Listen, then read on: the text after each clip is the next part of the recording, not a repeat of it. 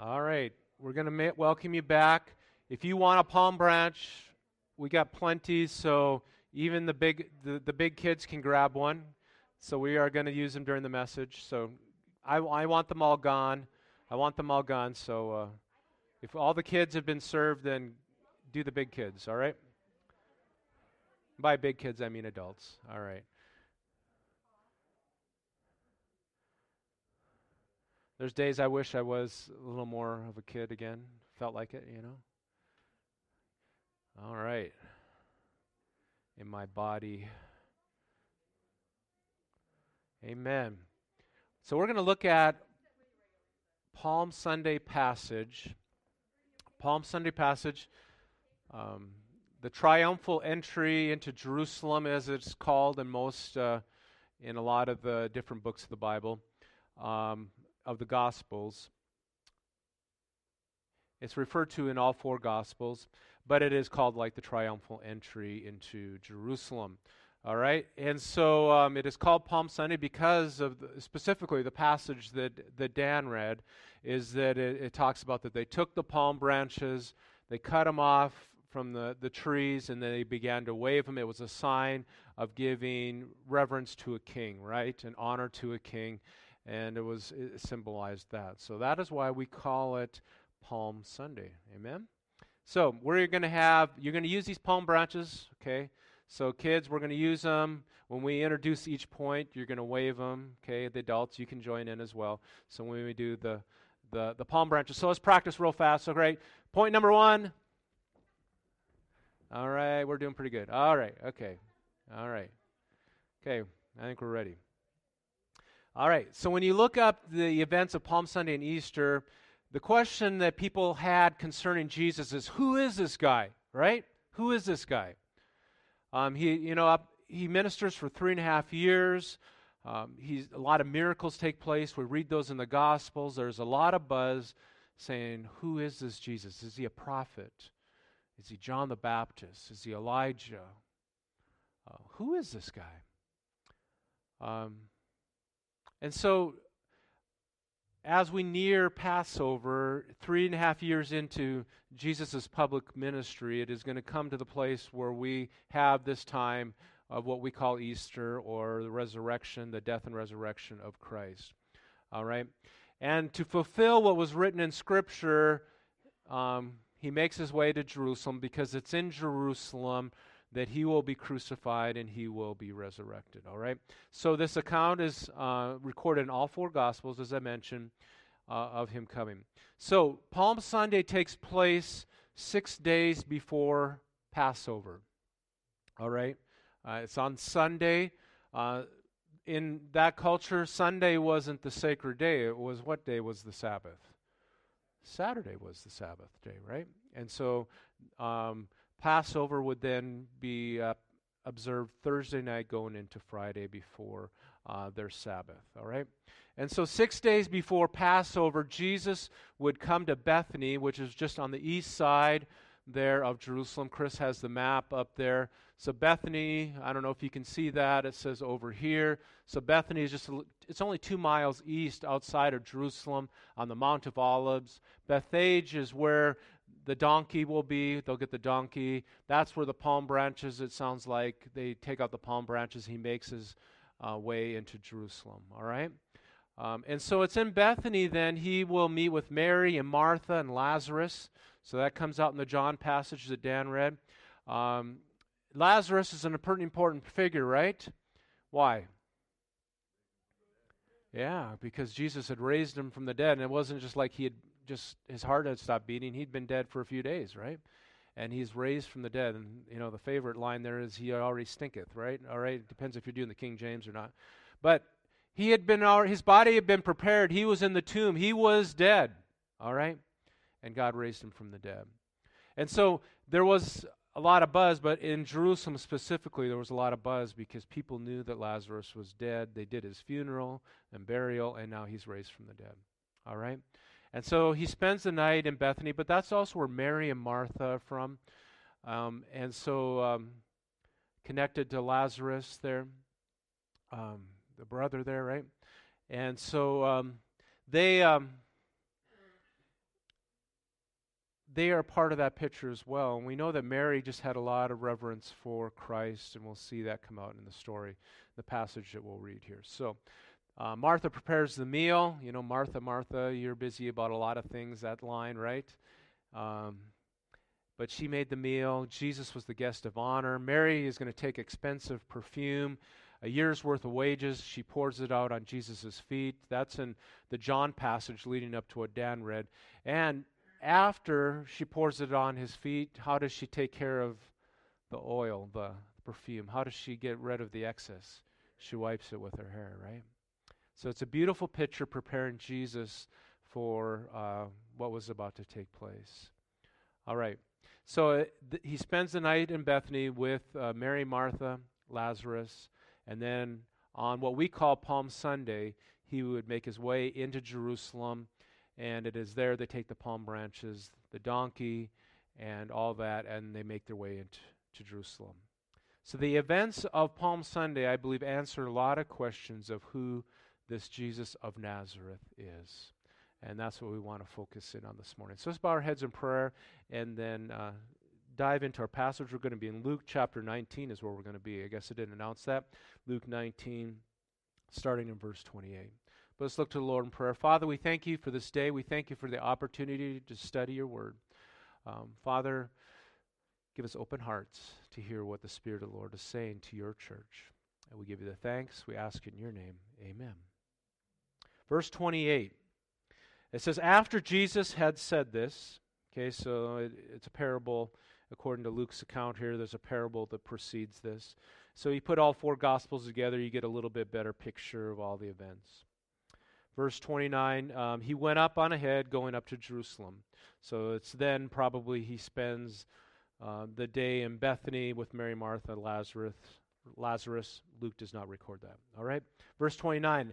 As they approached Bethphage and Bethany at the hill called the Mount of Olives, he sent two disciples ahead, saying to them, Go into the village ahead of you, and as you enter it, there you'll find a colt tied there, so a young donkey that had never been ridden which no one has ever ridden. Untie it and bring it here. If anyone asks you, why are you untying it, say to them, the Lord needs it. All right? So that's the line, right? If you need something, just say, hey, the Lord needs it. All right? But God had prepared people's hearts for this. Verse 32. Those who were sent ahead went and found it just as Jesus had told them. And as they were untying the colt, its owners asked them, Why are you untying the colt? They replied, The Lord needs it.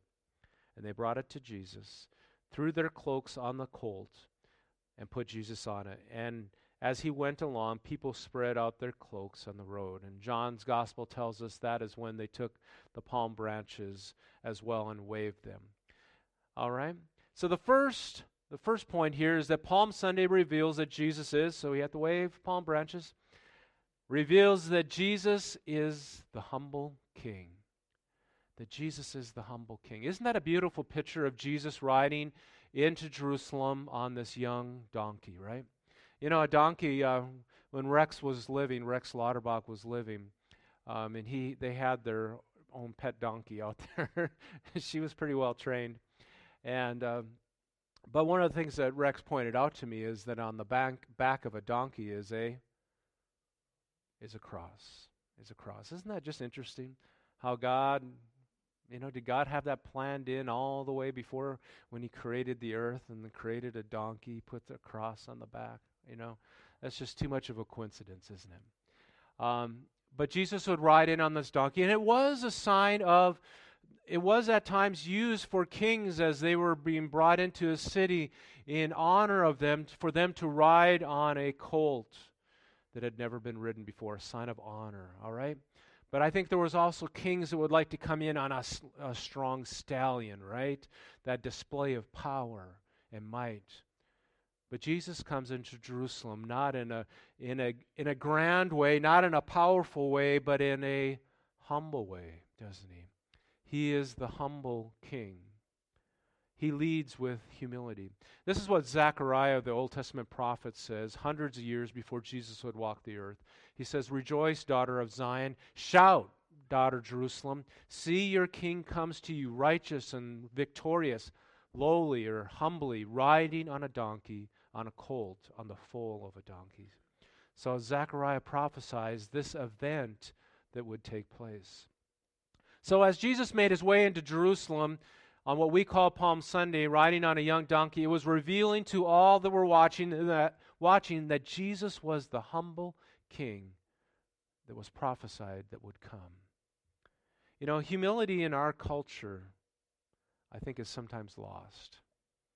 So, and, and we had youth group, well, we have had it every week, but we talked about humility in our lesson about three weeks ago. And Tad and Re- Rebecca maybe remember this, but uh, we mentioned the word humility, and one of the questions was, What is humility? And I think humility has been lost in our culture. We, we, we've forgotten what it is to be, to lead and to live a life that is humble. It doesn't mean weakness. It doesn't mean that people step all over you. It just means that you have a heart that is compassionate and gracious and that, that it's not all about me, it's about other people, right?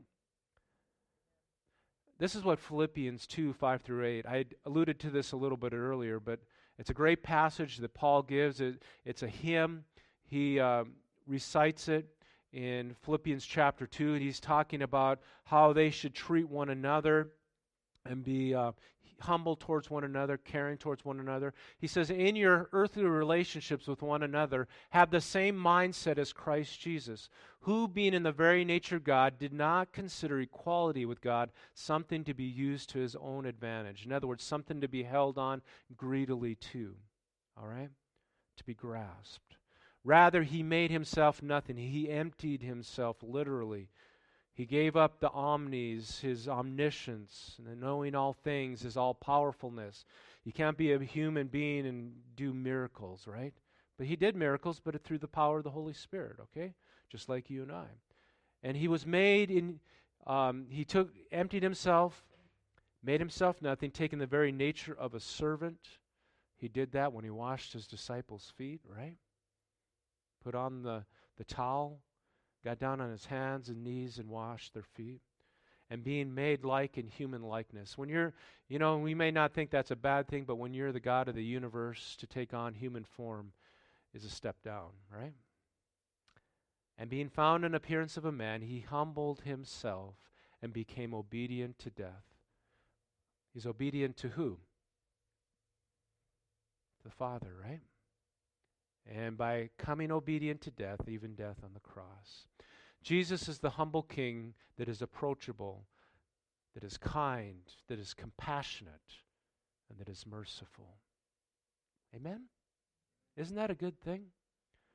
You know, it's fun to follow a leader that is strong, that is powerful, and God is all that.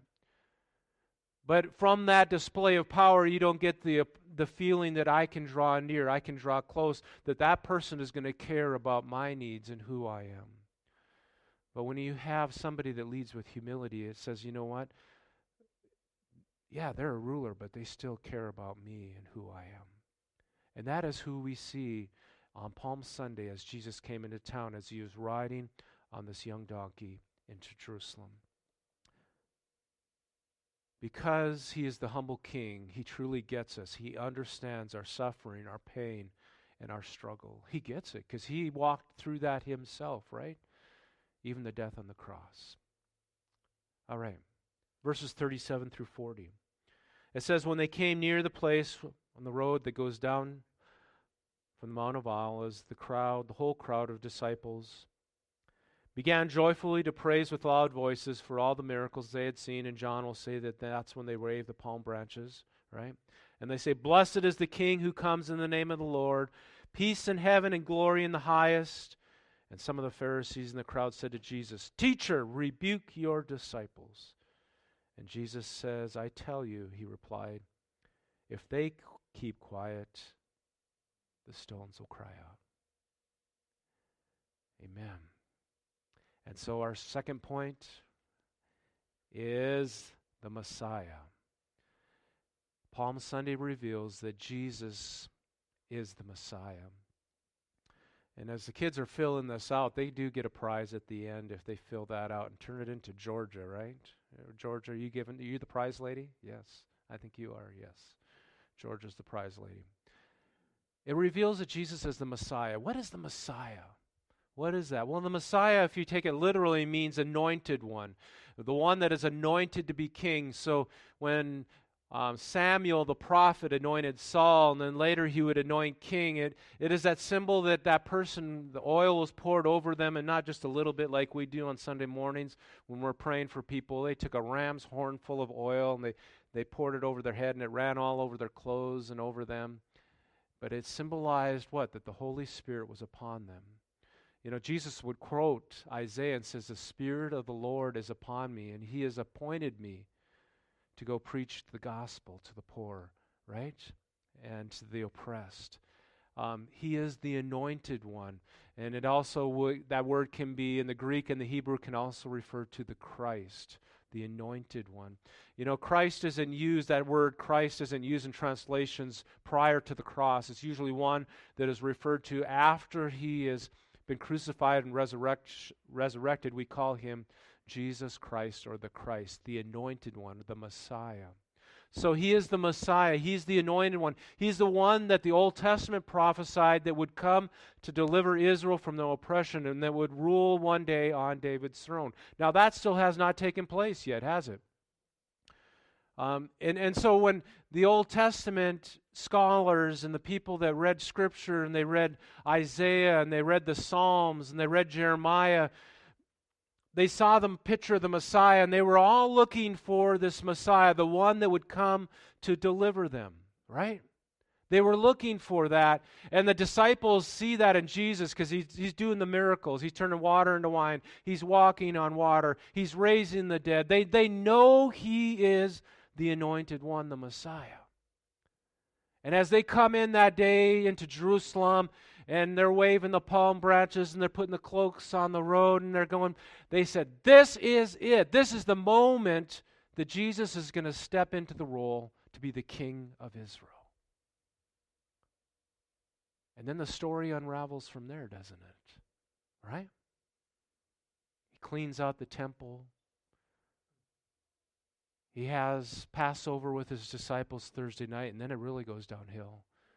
He's betrayed Thursday night, crucified on Friday. And then you have Sunday where he's resurrected. Then it's kind of like, but even then, even then, Luke says, they're walking down the road and Jesus joins these two disciples. And they said, We don't know what happened. We thought he was the Christ, we thought he was the Messiah. We don't understand. But Palm Sunday is the reveal. You know, Jesus, when he did miracles, right? He'd heal somebody of this great miracle, right? They could walk or they could see. And he goes, Don't tell anybody. you like that reverse psychology? He, why? Because it wasn't his time. But now, as he makes his way to Jerusalem, it's time. And so now the big reveal happens. And the people shout at the top of their voices and they said, Here comes our King, here comes the Messiah. You know, the disciples asked, had some of these same questions, and Jesus would ask them. Matthew chapter 16, and if you kind of look at the chronology, it's probably just prior to them coming to Jerusalem, not much before that. And um, it's found in Matthew 16, 13 through 18. It says, When they came to the area of Caesarea Philippi, he asked his disciples, who do people say that the Son of Man is? They replied, Some say John the Baptist, others Elijah, because they're even talked about Elijah would come back. Still others, Jeremiah or one of the prophets. But then he asks them the question. He says, But what about you? Who do you say that I am? And Simon Peter, this is his big moment. He says, You are the Messiah, the anointed one, the Son of the living God. He got it. And Jesus replied, Blessed are you, Simon, son of Jonah, for this was not revealed to you by flesh and blood, but by the, my Father in heaven. And as I tell you, you are Peter, rock. On this rock, this truth, I will build my church, and the gates of hell, of Hades, will not overcome it. He is the Christ, the Son of the living God. He is the Messiah. And when we use that term, He is the King of Kings, He is the Lord of Lords. And Isaiah talks a lot about the Messiah. What we what the Old Testament people failed to realize, and we have the advantage because we, we're on the other side of the cross and the resurrection, Okay? But what they didn't understand is that the Messiah would have to suffer. Isaiah 52, 53. They totally, they didn't see that part of being the Messiah. And Jesus would tell them in the Gospels leading up to this moment. So he'd tell the disciples, I'm going to have to die. And it just went right over their heads. You ever done that? Told somebody something that just went over the head? My wife tells me things. She goes, Did you hear what I said? I said, Nope, I did not hear it. I was thinking about something else. Right? It went right over their heads. They totally missed it. And even after the resurrection, they had forgot what he had said. And then all of a sudden, when he comes back and he meets with them, it's kind of like, I told you. And they go, Oh, yeah, you did tell us, didn't you? But see, the people didn't see that Messiah would have to suffer and die on the cross. But Palm Sunday reveals, it gives us a snapshot of what was still to come that he was the Messiah, the Son of God, the anointed one. And so when Jesus came the first time, he came to bring salvation. That's the way I like to say it. The second time, when he comes, he will come to bring He'll establish his kingdom on earth. He'll come as that victorious king, right? The battle of Armageddon, and some of you like that stuff. Some of you don't like to look at it because you're scared. But, but that's when the we see the full fulfillment of the Messiah. Let's look at verses 41 to 44 and bring it home this morning. We're going to have communion at the end of this, all right? So it says in verse 41 as they approached Jerusalem and saw the city, Jesus wept over it. Why did he weep? We see that compassion and the mercy of Jesus. Verse 42. And he said, If you, even you, had known on this day what would bring you peace. And he's speaking of Jerusalem, the, and not just the city, the people. The people. If you had only known what would bring you peace on this day, but it is hidden from your eyes. So even though God orchestrated a moment where it was being revealed that he was the Messiah, and those who had open hearts were hearing it. Those that had their mind set, it was hidden from them. You know what? The gospel may be so clear to you, and you think, you know what, my unsaved friend or neighbor, it, it, you know, they surely they turn on the TV, they turn on the radio. There's some place, there's churches on every corner. They, they know about the gospel. But did you know that you can be in America and still the gospel can be hidden from your very eyes. Jerusalem, that's where the temple was. That's where it all took place, and yet it was hidden from their eyes. They couldn't see it. The days will come upon you when your enemies will build embankments against you and encircle you and hem you in on every side. We know that this would happen. Jewish revolt would take place after this and dash you to the ground. Some of this could still be futuristic, talking about things to come. They will dash you to the ground, you and your children, and your, within your walls, and they'll, they will not leave one stone on top of another because you did not recognize the time of the Lord's coming. All right, our third point. Got your palm branches there? Palm Sunday reveals that Jesus is the one who would bring us peace with God. You know, if we recognize that He is the King of Kings, and the Lord of Lords, and our Savior, He brings peace. And that's what the Jewish population, most of them had missed. And the scholars of the day, they'd missed that He would come to die upon the cross, to be that suffering servant and humble King that would take our sin upon Himself so that we could have peace with God. And you say, why do I need peace with God? Because we've all sinned. We've all fallen short of the glory of God, right? And because of that, because we have sin in our life, God can't associate with sin, right? It comes between us and God. It happened to Adam and Eve in the Garden of Gethsemane. The Garden of Gethsemane. Garden of Eden. There we go. All right, we'll have to edit that out, right? But it comes between us, right? They they lost fellowship with God. They had to be moved out of the garden. Sin had to be dealt with, and so God so loved the world that he gave his one and only Son, that whoever believes in him should not perish but have everlasting life. Matthew 121 it's prophesied, and she will give birth to a son, referring to Mary, and you will give him the name Jesus. Why? Because he will save his people from their sins. God loves us, but He hates sin. And so to deal with sin, He had to go to the cross. That's how much He loved us. That's how much He loved us. And I, I hope I hope that that truth never gets old with you that whenever you're tempted to sin, to think a bad thought, to do something that doesn't glorify Him, that He loves you so much that God the Father was willing to send His Son to die on the cross. Something that, as a, as a father or as a mother, if you're here, to think of putting your child through that, I, I, can't, I can't fathom that. To be willing to do that so that God could have fellowship with us. And I know you say you want to have fellowship with God, but God wants to have fellowship with you even more. He truly does. He truly does. I'm going to have the musicians come. The events of Palm Sunday reveal that Jesus is the humble king, the Messiah, the one that can bring us peace with God. That was Billy Graham's. He would have a track, a pamphlet that he would hand out to people, and it was always entitled steps to peace with God because when sin is dealt with, we can have peace with God. Our sin, the debt of our sin, is settled.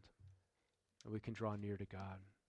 You know, it would be on Sunday that Jesus would enter Jerusalem, Palm Sunday.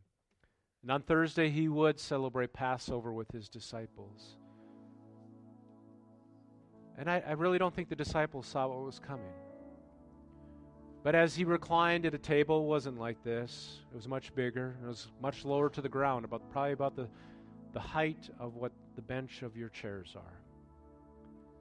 And they reclined. They sat kind of on their side, and there there was bread, there was the wine, maybe some other things for the meal, for probably the lamb, right? Because that was part of the Passover feast.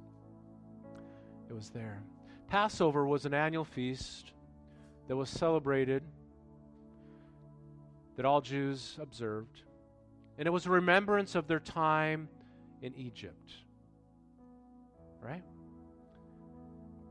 And it was time for God to bring them out of Egypt, and they cried out to God, and, and so God raises up Moses, right? And Pharaoh says, Hey, I'm not going to let these people go. I'm, I'm benefiting from their slave labor. And so God sends the plagues. But the last plague was the most ominous. It's when the death angel would pass over Egypt, and all firstborn males would be dead in the morning, unless what? Unless they took the blood of the lamb and put it over the doorpost of the house.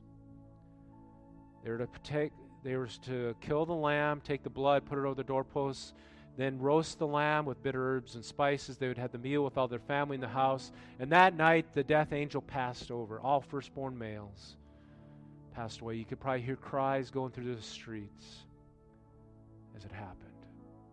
But for those that had the blood over the doorposts, death passed over, right? See, it's not by chance, folks, that on Thursday night Jesus has Passover with his disciples. Because who was the Lamb? Who was this pointing to? It was pointing to that he was the Lamb of God that would be sacrificed on the cross so that death could pass over you and I that have applied the blood of Christ to our life. It wasn't by chance. So powerful. Isaiah 52, 53 records this. I'm just going to read from 53. It says, who has believed our message, and to, whom has the arm of the Lord been revealed? But he, referring to Jesus, grew up before us like a tender shoot, like a root out of dry ground. I mean, very humble beginnings. He had no beauty or majesty to attract us to him, nothing in appearance that we should desire him. He was despised and rejected by mankind, a man familiar with suffering and pain like one whom people hide their faces, and he was despised, and we held him in low esteem. But surely he took up our pain, and he bore our suffering. Yet we considered him punished by God and stricken by him and afflicted. But he was pierced for our transgressions, he was crushed for our iniquities. The punishment that brought us peace with God was on him, and by his wounds we are healed. We all, like sheep, have gone astray. Each has turned to his own way. You ever done that?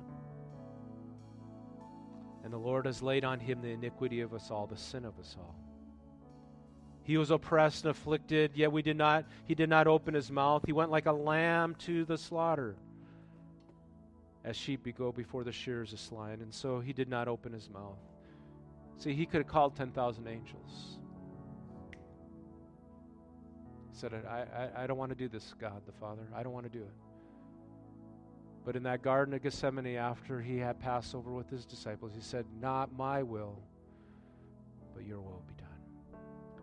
By oppression and judgment he was taken away, yet who of this generation protested? For he was cut off from the land of the living. For the transgression of my people he was punished. He was assigned a grave with the wicked, that's all fulfilled. And the rich in his death, Joseph of Arimathea. He had, no vi- he had done no violence, nor was there any deceit in his mouth. He wasn't a sinner. It was our sin he died on the cross for. Yet it was the Lord's will to crush him and to cause him to suffer. And through the Lord, though the Lord makes his life as an offering for sin, he will see his offspring and prolong his days. And the will of the Lord will prosper in the land. And after he had suffered, he will see the light of life and be satisfied. There will be a resurrection. And by his knowledge, my righteous servant will justify many. He will make many right, holy, pure. And he will bear their iniquities. Therefore, I'll give him a portion among the great. He's going to be exalted. And will divide his spoils among the strong because he poured out his life unto death. And was numbered with the transgressors, transgressors. For he bore the sin of many and made intercession for transgressors. Amen. Amen. I'm going to have those that are going to help out with communion. If you make your way forward, Amy's going to lead us in this course. Would you just prepare your hearts this morning to uh, partake of communion? Kids are welcome. That's a parent decision. If they understand what communion are, they can participate. Um, but would you stand? We're going to worship the Lord and sing through that, and then we'll partake of communion together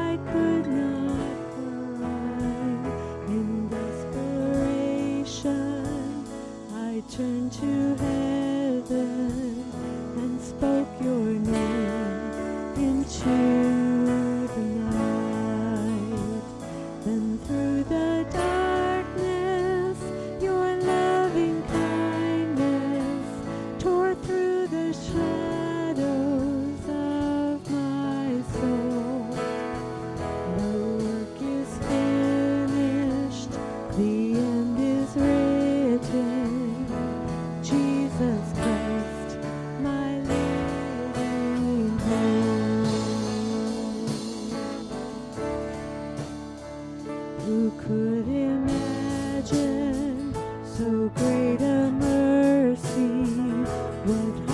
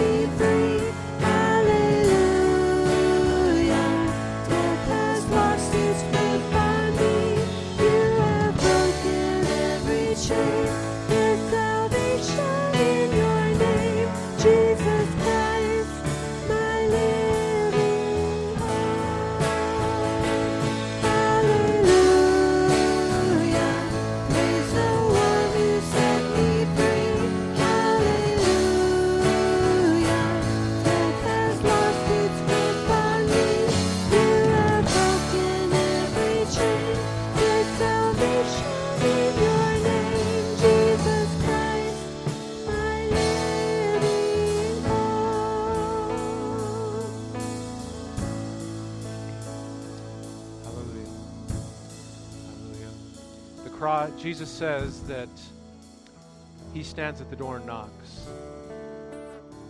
If anybody opens up that door, he will come in and have fellowship with them. And that is a reference to fellowship and uh, with him, but also that means that our sin has been dealt with, right? Because we can sit down with the King of Kings and the Lord of Lords and have fellowship with him. Communion. Jesus would tell his disciples that night, he says, I'm not going to partake of communion, the Lord's Supper again, until when? Until he returns again in, in heaven. And so, again, it points to that one day, because we've partaken in what he did on the cross, we've accepted that, we'll have uh, fellowship with him in eternity. Amen? Let's pray.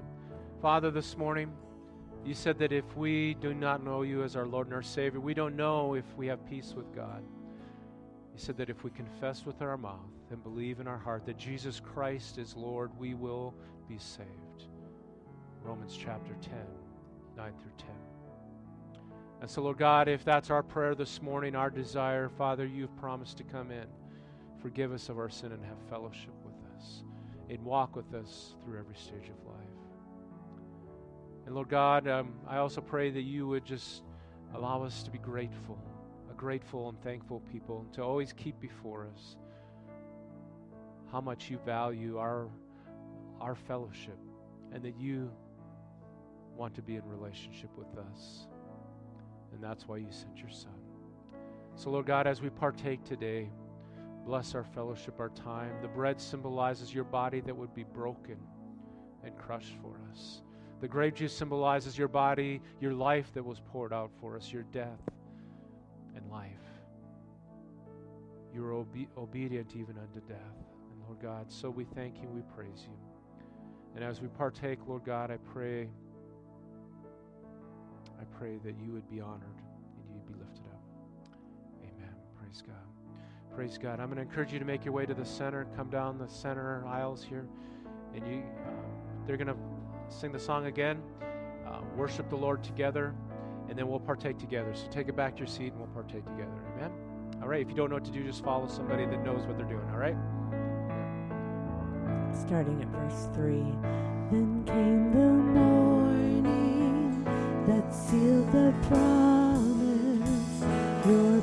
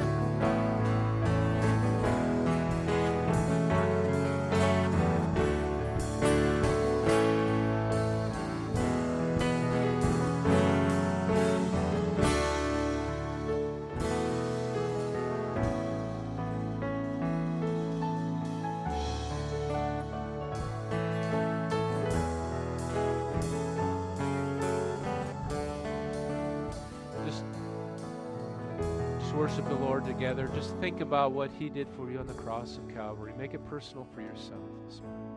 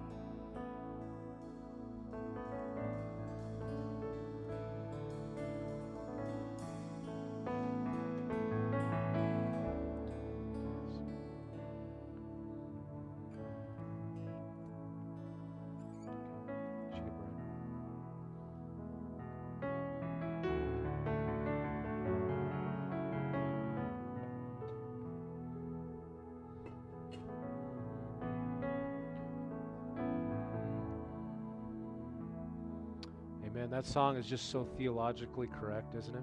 Just tied in with the message. This represents his body that was broken, that was crushed. Jesus often, not often, but he did, John referred to himself as the bread of life, right? And uh, grape juice symbolizes his life that would be poured out for us. Father, as we partake, be present here with us. As you were with your disciples, Lord, and had fellowship with them, Lord God, I believe you're pulling up a chair and, you're here with us, Lord. In spirit, and one day we're going to partake with you in eternity, Lord, because the blood of Christ has been applied to our life. We give you the thanks, and we ask it in your name. Amen. Let's partake of the bread together.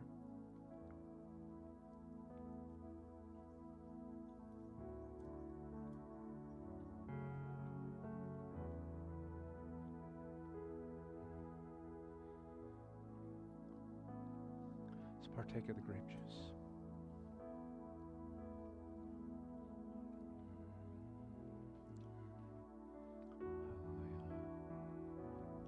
Amen. Can we sing that chorus, the hallelujah part? Let's sing that together.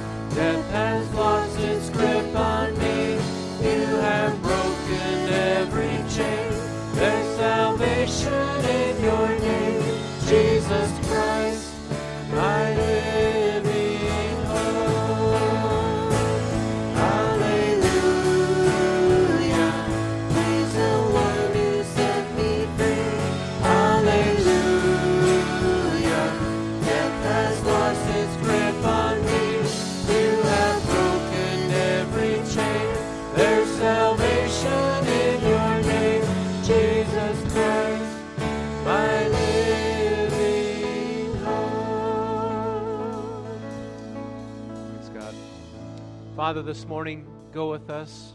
And Lord, may we have that living hope within our heart and in our life, Lord. I, I realize we live in a fallen world and sometimes great things happen and sometimes very difficult things happen. But Lord, you've placed within us the hope of Christ, that living hope, Lord God. And even in the darkest of moments, may that light shine through the cracks and the crevices and fill our everyday, Lord God. May your joy, your hope fill us, Lord God. And Lord God, more importantly, may that light shine and to the world around us, Lord. Just and not just masses of people, but the people near us. The people we know by name or by face. Lord God, let the hope of Christ shine through our life. We give you the thanks, we give you the praise, your name we ask. Amen. Praise God. Hey, grab an invitation if you don't have one. Um, sign up for the breakfast. You want to bring a few things, you don't have to. Sunrise service 6:45 for your early birds. Bring your own chair. Uh, dress appropriately, right? And then breakfast, men, if you want to help with making it, um, maybe put that on the sheet as well. There, saying yes, count on me. Bring your own griddle. I don't know what abbreviation that stands for. Bring your own griddle. Yep. BOG. All right, bring your own griddle. spatula. All right, and then um, yeah, breakfast at eight o'clock, and then our ten o'clock service. Bring a friend, even if you have to drag them here. All right, just don't get a ticket or anything like that. All right, all right. Hey, God bless you. Take time to fellowship with one another, and uh, God bless you this morning.